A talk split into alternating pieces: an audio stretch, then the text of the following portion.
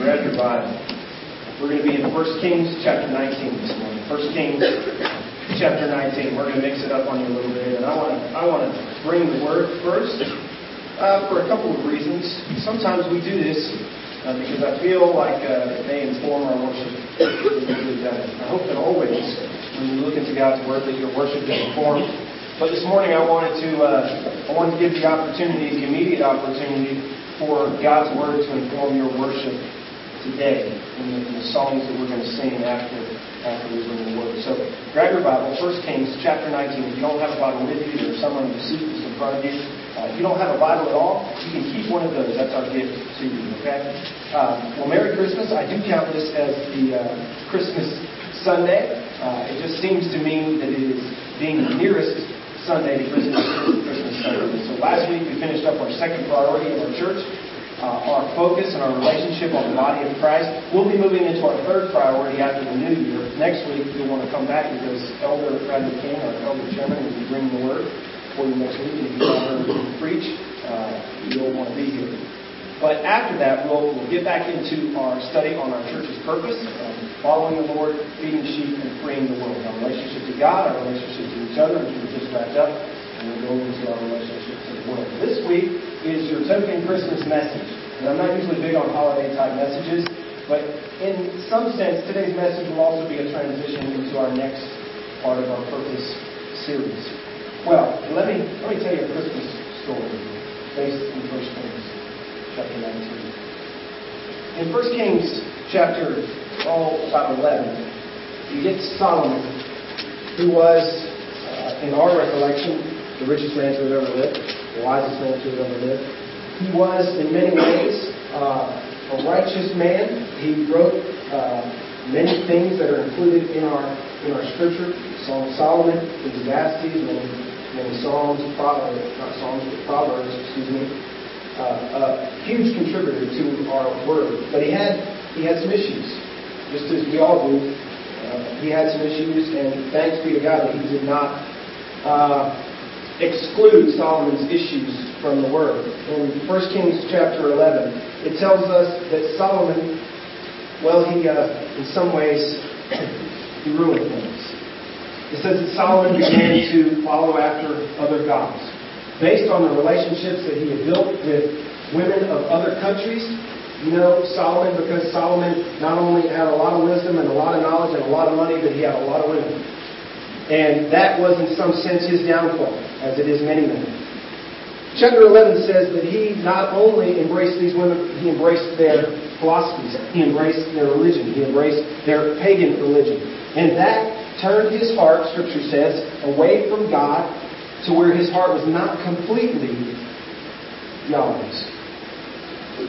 God, disappointed, brings judgment to the line of Solomon. He's gracious, and it says in chapter 11 that he will not, or chapter 12, I believe, that he will not bring the judgment down in the time of Solomon in his lifetime, but that his sons would now see this judgment. Based on David's faithfulness, Solomon's father, God would withhold this judgment, and the kingdom would remain intact under Solomon. But after Solomon, the kingdom of Israel would be split, and we get what's called the divided kingdom. Now we have one part of the kingdom, the northern half of the kingdom, and then we have the southern half of the kingdom. And so from that point on, the nation of Israel was split in two. People took sides, and there were differences. And sometimes the north was faithful, and sometimes the south was faithful, and very often neither were faithful. And we get this line of kings who would either occupy the throne in the north or occupy the throne in the south. And it would say after these kings' lives that they were faithful to God or they weren't faithful to God. You get phrases like this. At the end of his life, he did evil in the sight of the Lord. That was the retrospective of some of the kings' life. They did evil in the sight of the Lord. Or, you saw some kings, they were more wicked even than all the kings before them. I would like that to be your epitaph, the summary of your life. And that went on and on. From the time of Solomon, the split of the kingdom, we get king after king who did evil in the sight of the Lord, who was even more wicked than the God before them. And what we get in Israel, in the north and the south, is just this mounting wickedness. I Elijah steps on the scene in the midst of this mounting wickedness. He comes on the scene under a king named Ahab. And Ahab, like Solomon, he married someone that he should have not married. He married a lady that you may know, named Jezebel. And Jezebel brought with her all her religion. And in fact, she began to, in a sense, rule the kingdom as a queen, usurping his kingship. And in a lot of the accounts, you see Ahab defaulting or deferring to Jezebel's rule. In his love for her, he embraced her religion, her philosophies, and he ended up turning the kingdom and the keys to the kingdom, as it were, over to this pagan religious woman. Elijah is a prophet sent by God. He steps on the scene in the midst of this mountain wickedness.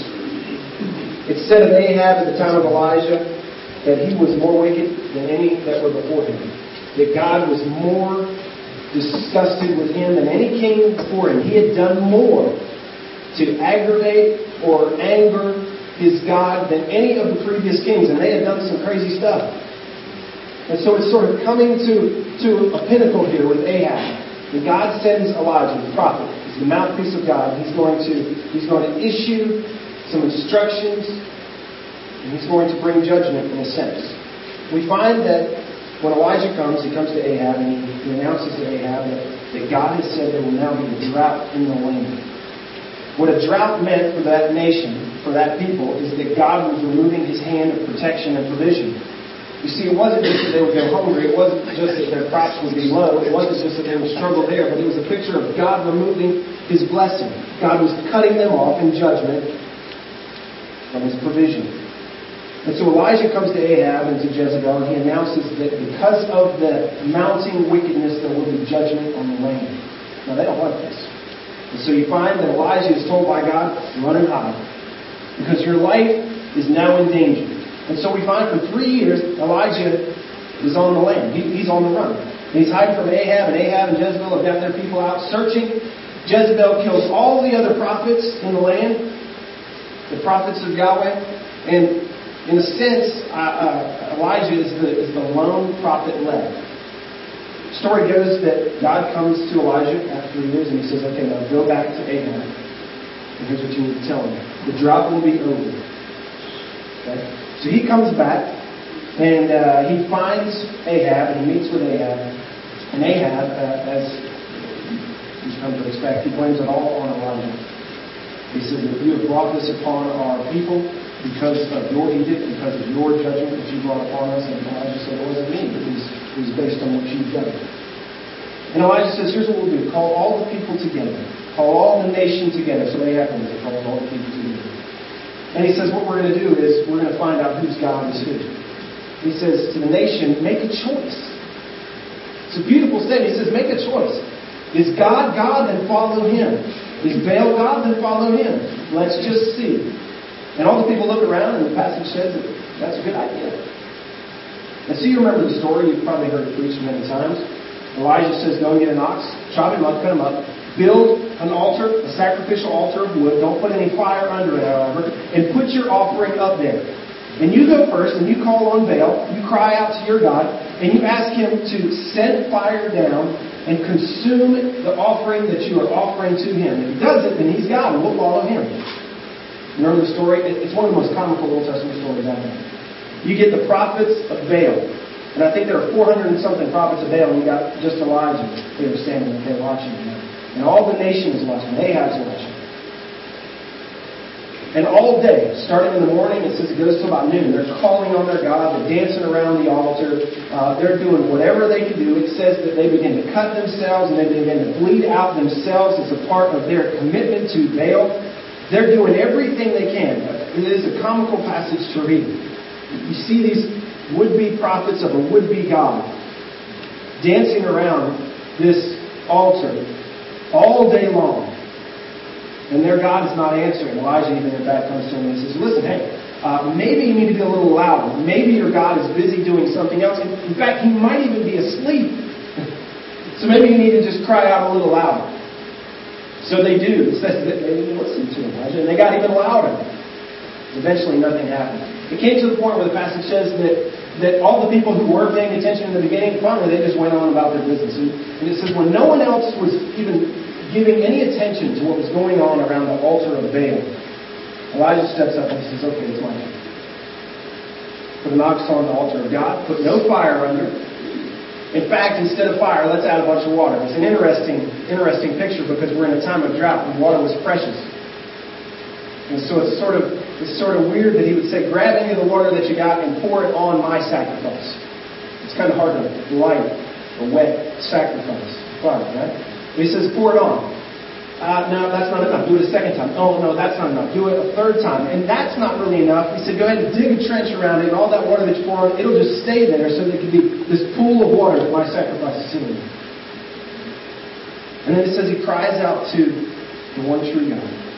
And God sends fire down. There is no denying. God sends fire down. It consumes the whole offering, the whole altar. It licks up all the water and all the dust and all the ashes and everything is gone. Amazing, right? Amazing. And you get this whole group of people who repent at that point. Elijah, in an act that I think is one of the most gracious acts in the Old Testament, says to Ahab, the supposed king of Israel, he says, listen, we're going to go ahead and kill off all the false prophets. You've got to clean house. He lets Ahab live, however. Even though Ahab had led them into this wickedness, he lets Ahab live and kill all the prophets of Baal. And he says to Ahab, he said, listen, let me just give you a little bit of information. I know there's been a drought, but it's going to rain, and it's going to rain hard. So before it rains really hard and you can't get up to, it says, you need to go up on this mountain, you need to go ahead and eat, you know, basically. Before it starts to rain and you can't get to where you need to eat, go ahead and eat. And then it says Elijah goes up on the mountain and he crouches down and he puts his face between his knees and he cries out to God for rain. And he says to his servant, go look over towards the other side of the mountain, towards the sea, and tell me, do you see a rain cloud coming? And Elijah is praying his heart out for this rain cloud, and the guy comes back and says, I see a cloud about the size of like a man's hand. But before long, it becomes this all-out storm. And Elijah says, now go to Ahab and tell him, you better get back to his home. You better go back to Jezreel before his chariots will get stuck. It's going to rain so hard, he's not going to be able to get home. In another act of grace, he says, tell Ahab it's time to go before the rain comes. He can get home there. So Ahab does. He goes home.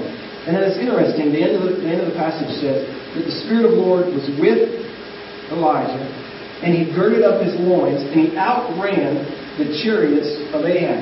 Now, a chariot is always fast, but the king's chariot is always the fastest, right?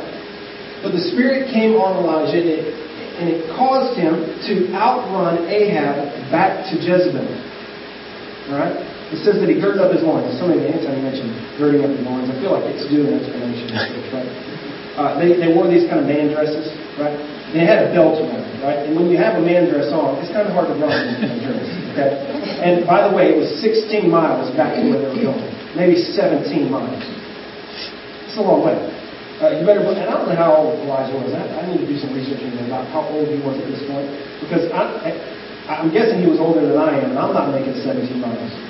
No wonder the Spirit of the Lord had to come upon him. When he girded up his loins, what that means is he would reach down and he would grab the back of his mantle, okay? The back hem, and he would pull it up and gird up his loins, and so now he had shorts on, and he would tuck it into his belt. And now you got some running to be running, right? And so he runs all the way back, and it says that he beats the chariots of Ahab back to Jezreel. I wonder why Elijah was so excited. My guess is that Elijah expected Ahab to repent, kick Jezebel out of the kingdom, get rid of all the false gods, and that the kingdom would be back in line where it needed to be.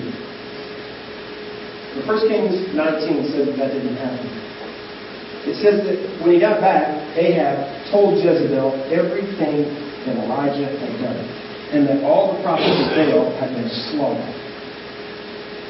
He went and told them. And it says that Jezebel's response was that I will have Elijah's life in return for the prophets of Baal. And what should they have to say? Jezebel, it's time for you and your false gods to go, because there is only one true God. I've seen in my own eyes work. Take the sacrifice that was offered to him.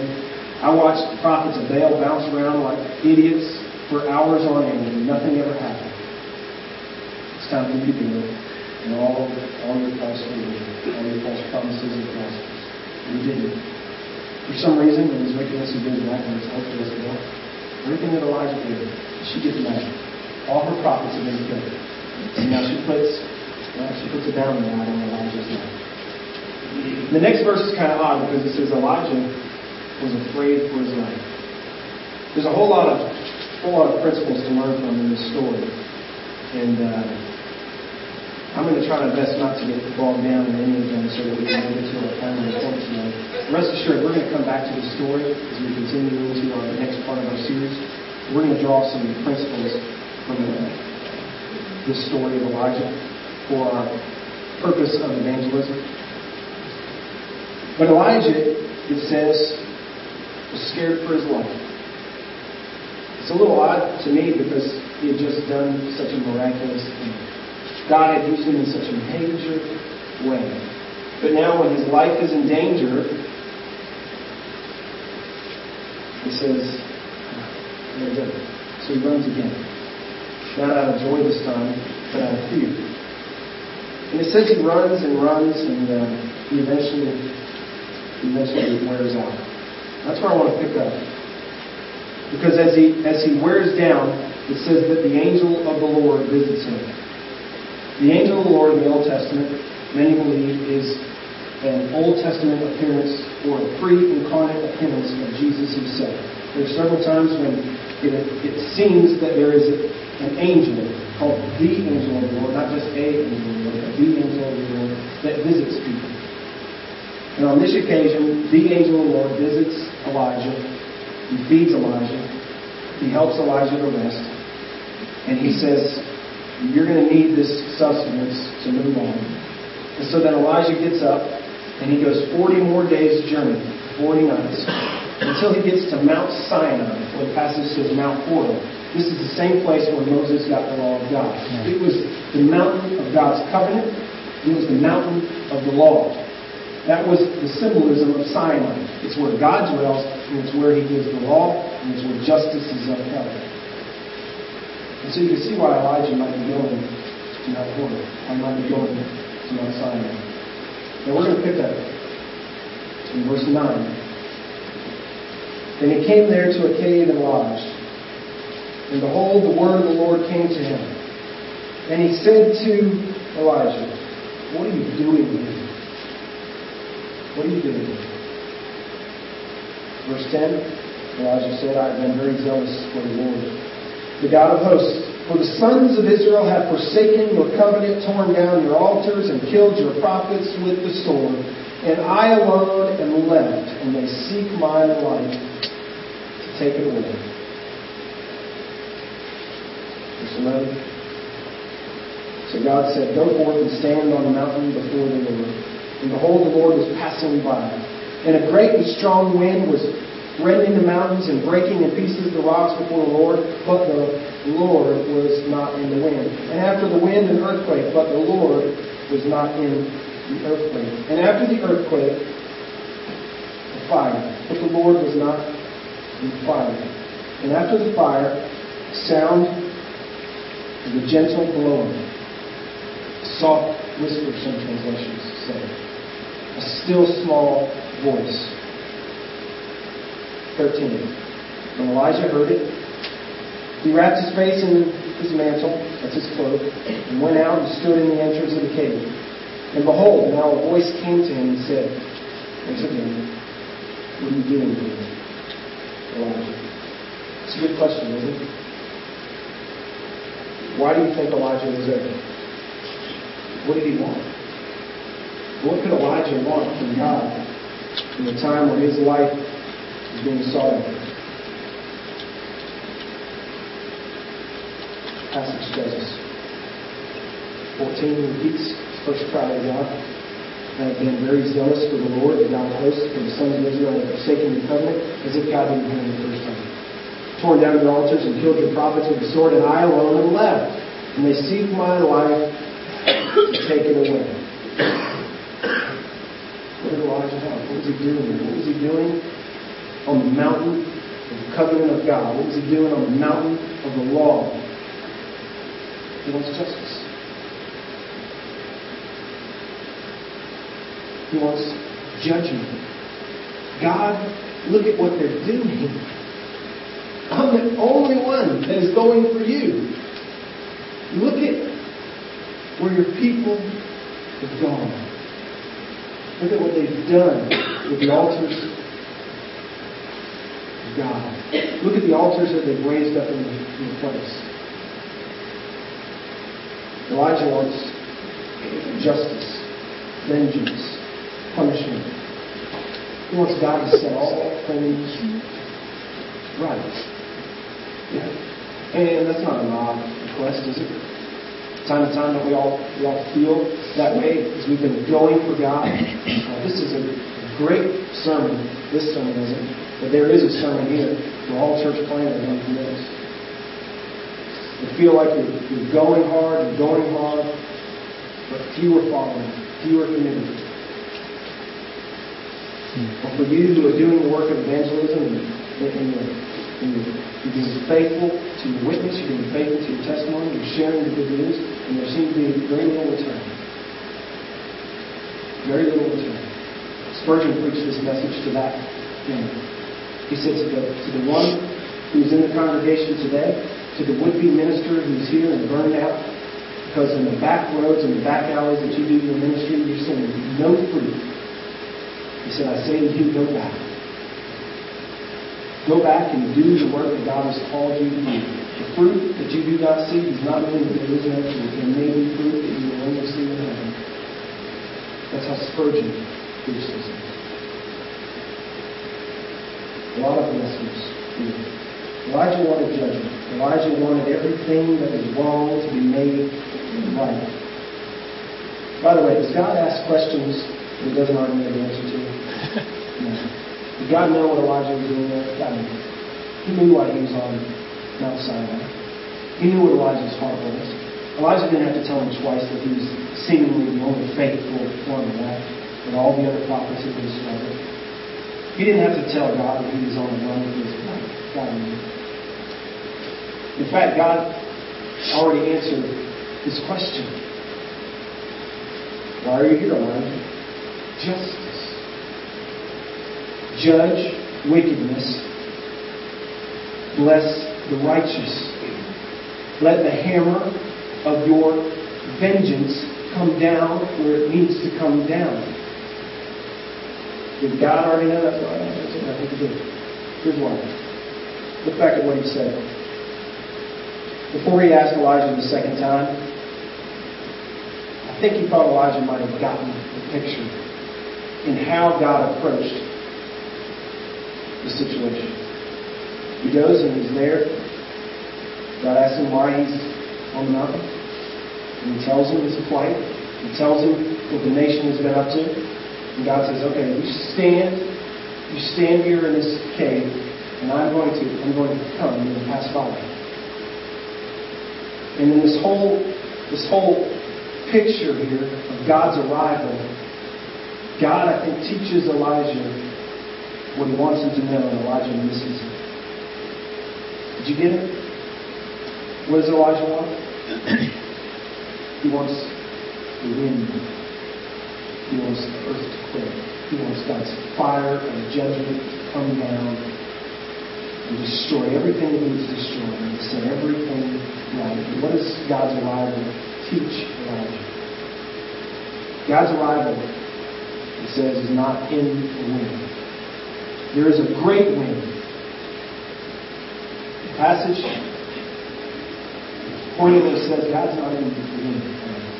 And then there came a quaking of the earth, but God was not in the quaking of the earth.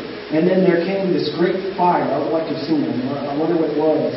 Just this fire through the air. It was lightning. I don't know what it was. It was just this burst of flame. But it says that God was not in the fire.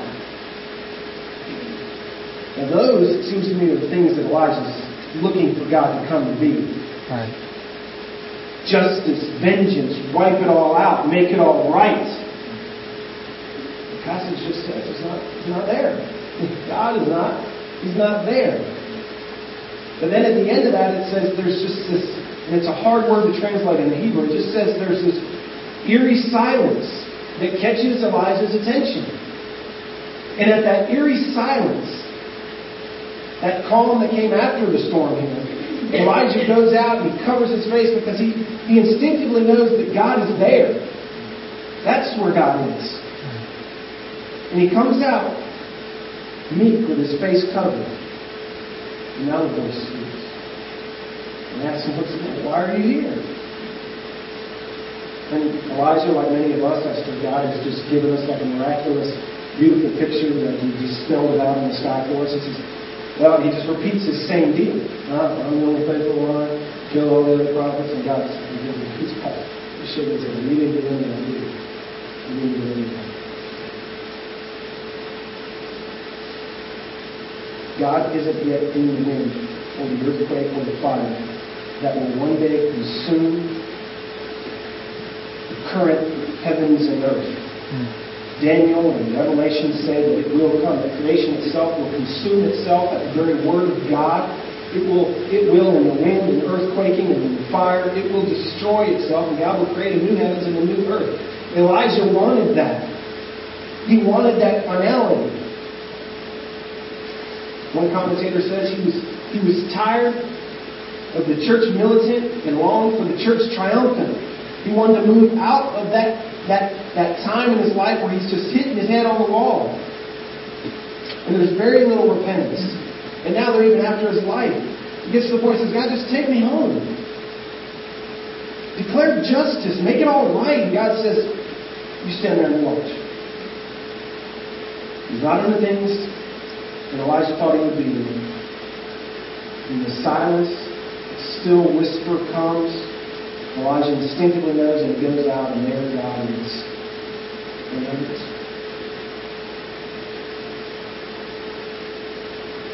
For now, God's not in the wind, or the earthquake, or the fire. God is in the silent, gentle whispers. I wonder, is this Old Testament story sound familiar to you? Where else do you see God's children rejecting Him? They're cut off from His hand of blessing. They're told to look for the prophet when he arrives and shows himself, few repent, and his life is sought out. His followers are frustrated because the prophet isn't bringing vengeance, but is being rejected. They're frustrated. And just when they thought that everything would be made right and that the hammer of God's justice would fall, God says, no, just wait. No wind yet, no earthquake yet, no fire yet. Let me whisper once more. Let me whisper once more. To the wind, the earth, and the fire, God puts them on hold. Instead, He comes in a way that seems oddly weak and mild, not by might, not by power. He comes like that.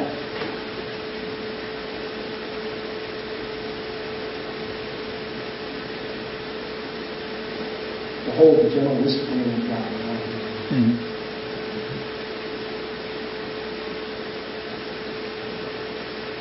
Elijah. God, what are you doing? What are you doing? Elijah? What are you doing? God, what's going on? Where is justice? Where is names? Where is all things made up? Elijah, I'm doing something that may seem odd to you, but it is in fact in line with God's very character. Lamentations, I believe Jeremiah both talk about the justice of God being strange. It's odd to His loving character. It's part of His nature that He will declare justice, but it is odd to his nature of love. If God will come down and bring the hammer upon His rejecting, wicked, barren children, that should be odd. the fire, the rain, the wind, the storm, the devastation of all creation, the wiping it all away. That's an odd thing to God. The heart of God is to come in wisdom and gentleness and silence and give one more call to the weak and repentance. Will God judge? He will. Look at 1 Kings 19 to verse 15. This is God's response to Elijah's second cry for justice. The Lord said to him, "Go, return on your way to the wilderness of Damascus, and when you arrive, you shall anoint Hazael king over Aram." Go back, Elijah. Get back to work. Keep doing what you were called to do. 16. Jehu, the son of Nimshi, you shall anoint king over Israel, and Elisha, the son of Shaphat of Abel-Maholo, you shall anoint as prophet in your place. 17. It shall come about, the one who escapes from the sword of Hazael, Jehu shall put him to death, and the one who escapes from the sword of Jehu, Elisha shall put to death. Will justice come? Will vengeance come? Will God uphold righteousness? He will. But not yet. You get back to work. I'll do all these things in my time. But check this out. Look at the next verse. Yet I will leave 7,000 in Israel. There is yet a remnant there that is not responded to my whisper of grace. There is yet a remnant out there that has not responded to my call of mercy. And I'm going to extend the time before my judgment falls, so that those who are called according to my name can come. I'm still doing some stuff, Elijah, that you don't understand. I'm not in the fire yet. I'm not in the wind. I'm not in the storm. I'm not in the earthquake yet. I will be one day. But for right now, I'm in the still whispering. And that just seems odd to Elijah. It seems odd to us. It seemed odd to who? Everyone who's waiting on the Messiah. Everyone who's waiting on Jesus to come and correct everything and free the Jews and make everything right and be not only the spiritual leader, but primarily be this militant leader, to be the King of Kings and the Lord of Lords, this ruling authority that would set everything right on earth. And he shows up like this. In an animal's trough. Not what they had hoped for. Not the way they had hoped for it. Cooing as an innocent, meek, and mild child. That's what God is doing. Christmas, the birth of Jesus, it is God's whisper to humanity once more. His patience and mercy being extended once more. It is a reminder to us that before the wind, before the earthquakes, before judgment falls down, there is yet time. God is still waiting on those He is waiting on. I preached a sermon a few weeks back for my uncle. He was in a car wreck. He was T-boned by a drunk driver. He ran a red light, hit him right on his door. He was in the hospital for 7 weeks and he passed away from his injuries. Preached his funeral, and I assumed, as the token preacher in the family, and probably rightly so, that the family would be looking to me for some sort of word from God on how this type of evil thing could happen. And I preached one of my favorite passages with that in mind. I preached 2 Peter 3:9.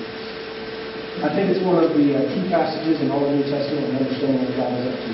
Right. It may be the most important passage that I know of in the New Testament when it comes to the big question that Elijah had: what is God doing? Where are you, God? What's going on? This is what the people are doing. This is what I'm trying to do. Let's just end this thing already. And Peter sensed the same things, and he said in 2 Peter 3:9 to the church there, he said, listen, there are going to be those, as this thing stretches on, who say, you know what, your God's not going to show up again and judge the world. He's not going to come back. Because he had promised he would be back, and he would set all things right. But as day went after, and week went, and month went, and years would go by, Peter said, listen, don't grow weary. And don't fall prey to those who will preach against you and say that God is not going to show up. 2 Peter 3:9 says that God is not slow about his promises. In context, his promise to judge the world. He's not slow about his promises. There's some kind of slowness. Some passages say, some translations say, slack. In fact, here's what he's doing. It says, but he is patient towards you, not willing that any should perish, but that all might come to repentance. What is the heart of God? I'd say, I'm going to hold back a little. I'm going to hold back a little. I'm going to hold back the earth from quaking for a little bit longer. I know you want me to set everything right. I'm not slow about what I've said I'm going to do. But you've got to understand I'm being patient because some of you need to repent lest you die in your sin. And there will be no hope for you. In the meantime, we, like Elijah, we get to endure what the world throws at us. And we get to count it all joy. Because God is doing something that we may not fully comprehend.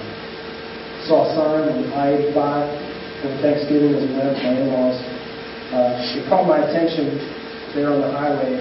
I've never seen a sign like this. And there's a whole lot of those guys, black and white God signs out there. And there's more and more religious type signs out there. But this one caught my eye because it was, I don't remember the exact wording, but it was a sign calling for the immediate return of Jesus Christ to physical earth to set all things right. And as I read that, I thought, wow, that's bold. I mean, there's like a group of people who went in and paid for this billboard, big money, like $10,000 a month or something, these things, probably more on the interstate. And they said, we're calling for God to come back right now. And we agree together, come Lord now. And my spirit said, that's awesome. Come Lord soon. Like, oh, yes. And my flesh and my humanity said, oh, but he comes. Everything is such. Right. It becomes, it's over. There is no more chance. Every knee will bow, every tongue will confess that Jesus is Lord, whether they did it on their own mind. Now will be by manhood. In the time of mercy, in the time of grace, that God has extended and extended and extended to the point of some of our frustration, to the point of Elijah's frustration, that time will be over. And all will be called to repentance.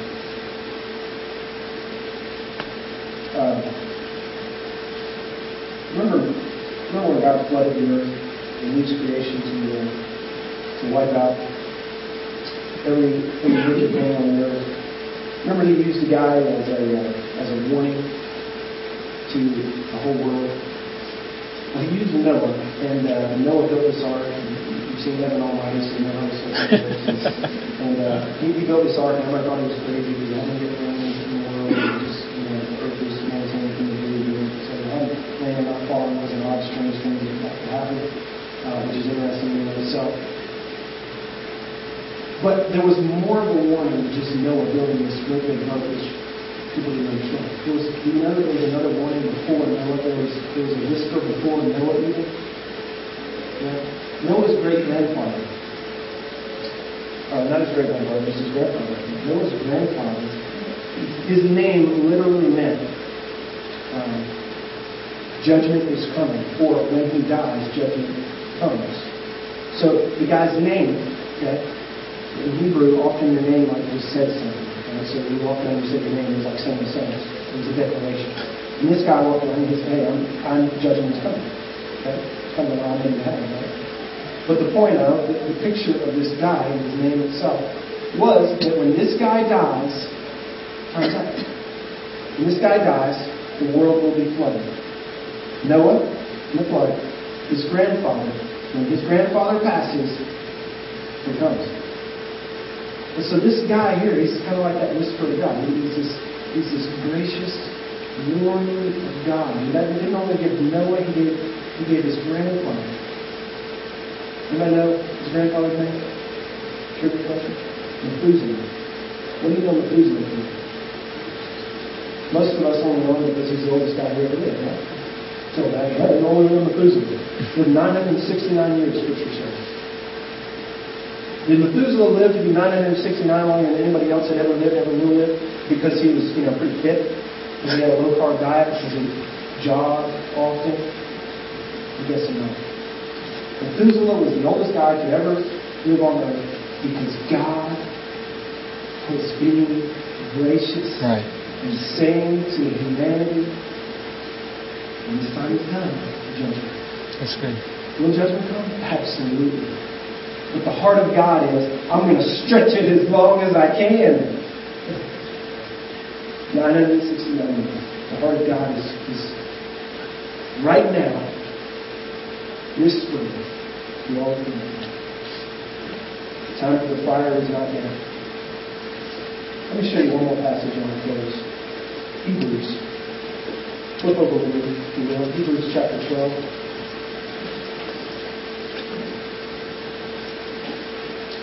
Hebrews chapter 12 is a New Testament picture of the same mountain. This mountain is also known in the Old Testament because it's where Moses, as I told you, he got the law of God. When he got the law of God, only Moses could go up on the mountain. There was a lot of smoke, there was a lot of wind, there was a lot of fire, there was a lot of stuff that Elijah ran into on the mountain, right? There was all that stuff. And it says that the nation of Israel, they looked at Moses and said, man, you're crazy if you think we're going up there. We can't go up to that God. In fact, what we need is, we need one guy who will go up. We need a mediator. We need to send Moses. Yes, that's a good idea. Let's send Moses up. We'll all just wait down here. And in fact, God made it clear that if they even come near the mountain, if they touch the mountain, stay far back. Don't come near. Okay? And he gave all the clouds and all the wind and all the rain and all the storm. And it was frightening. It says that they were scared. It says even Moses feared for his life. So they knew instinctively, stay back from that thing. They knew instinctively, we've got to send a mediator. We've got to send somebody up that mountain who can make peace between us and the God who's atop it. And they stayed off that mountain. Look what Hebrews 12 says about this mountain and our relationship to it. And about the mediator that went out and made peace for us. The prophet that the Gospel of John says would be like Moses and would come again. Look what it says. We'll start at 18. For you have not come to a mountain which can be touched, and to a blazing fire, and to darkness, and gloom, and a whirlwind, and to the blast of a trumpet, and to the sound of words which sound was such that those who heard begged that no further word would be spoken to them. That's a picture of the nation of Israel. And the author of Hebrews is saying, that's not the mountain we face anymore. Okay? So you don't have to feel like Israel felt. Keep going. Verse 20. For they could not bear the command, even, and this is a quote, from Exodus 19. If even a beast touches the mountain, it will be stoned. That was the edict they got from God. 21. And so terrible was the sight that Moses said, I am full of fear and trembling.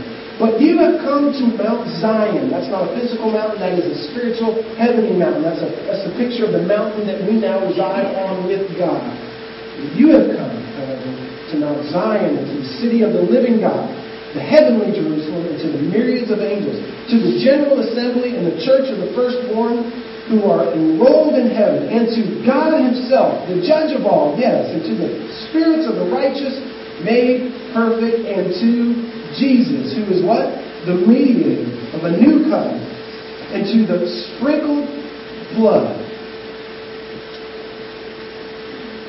Now look at this last verse, because you've seen it before. Some of you don't recognize it from Hebrews, but you'll recognize it in the next song that you read, which speaks a better word than the blood of Abel. You remember that song? Your blood speaks better than the song. You'll sing it again. That phrase, the blood of Christ, that mediator who went up on the mountain and made peace for us so that we can now know, so there's not just this big storm in our way. We don't have to just stand back, but we get to go. Hebrews says that now on this mountain, because his blood has been sprinkled, incidentally on the mercy seat of the Holy of Holies, there we are in the covenant, we now have this blood that speaks a better word. And then it says something odd, a better word than that of the blood of Abel. Now that is a reference to Genesis 4:10. I'll let you look that up later. In Genesis 4:10, we get the story of Cain and Abel coming to a head. You remember Cain and Abel? Cain and Abel, two brothers, right? Way back in the early days. Okay, you've seen year one. You know how this works too. Cain and Abel, they bring their sacrifices to God. Cain brings a sacrifice of his hands. He plants stuff, and he grows stuff, and he works on it, and he brings that to God. And God says, that's not acceptable. You worked that out, and you did that with your own hands, and you grew that. That's not acceptable. Abel, however, his brother, who's righteous, he gives God from the beast that he has. He sacrificed to God and says, God, this is what you gave me. I didn't do anything. I'm just giving it back to you. And that's acceptable to God. Cain doesn't like it. Cain ends up killing his brother, right, out of jealousy. They're gone. Cain comes back, and God says, listen, hey, where's Abel? And remember what Cain does? He says, I don't know, I haven't seen him, which is a lie, right? And then God calls him on. Remember what God says, Genesis 14? He says, what have you done, Cain? The blood of your brother Abel cries out from the ground. Mm-hmm. That's Genesis. When you're murdered, as Abel was back then. And your blood is now in the ground. It's been spilled in the ground. And God says that now your blood cries out from the ground to him. What does that mean? It's the image that Abel was crying out for justice, right? Make things right, God. The blood of the innocent murdered victim cries out from the ground against his brother and says, that's not right. And God says his blood cries out as if for vengeance, as if for justice to fall. Incidentally, God doesn't kill him. Punishes him, sends him on his way, and he does another omen of work with him. And Hebrews says here at the end of our image of the mountain, we have now in Jesus one who has sprinkled his blood, the blood which, by the way, is a better word than that of the blood of Abel. The picture is that the blood of Jesus, check this out, the blood of Jesus cries not out from the cross or from the ground beneath the cross in defeat, out of vengeance. God, come down in justice and wrath. The blood of Jesus in victory cries out, God, here is mercy to the whole world. The major Christmas.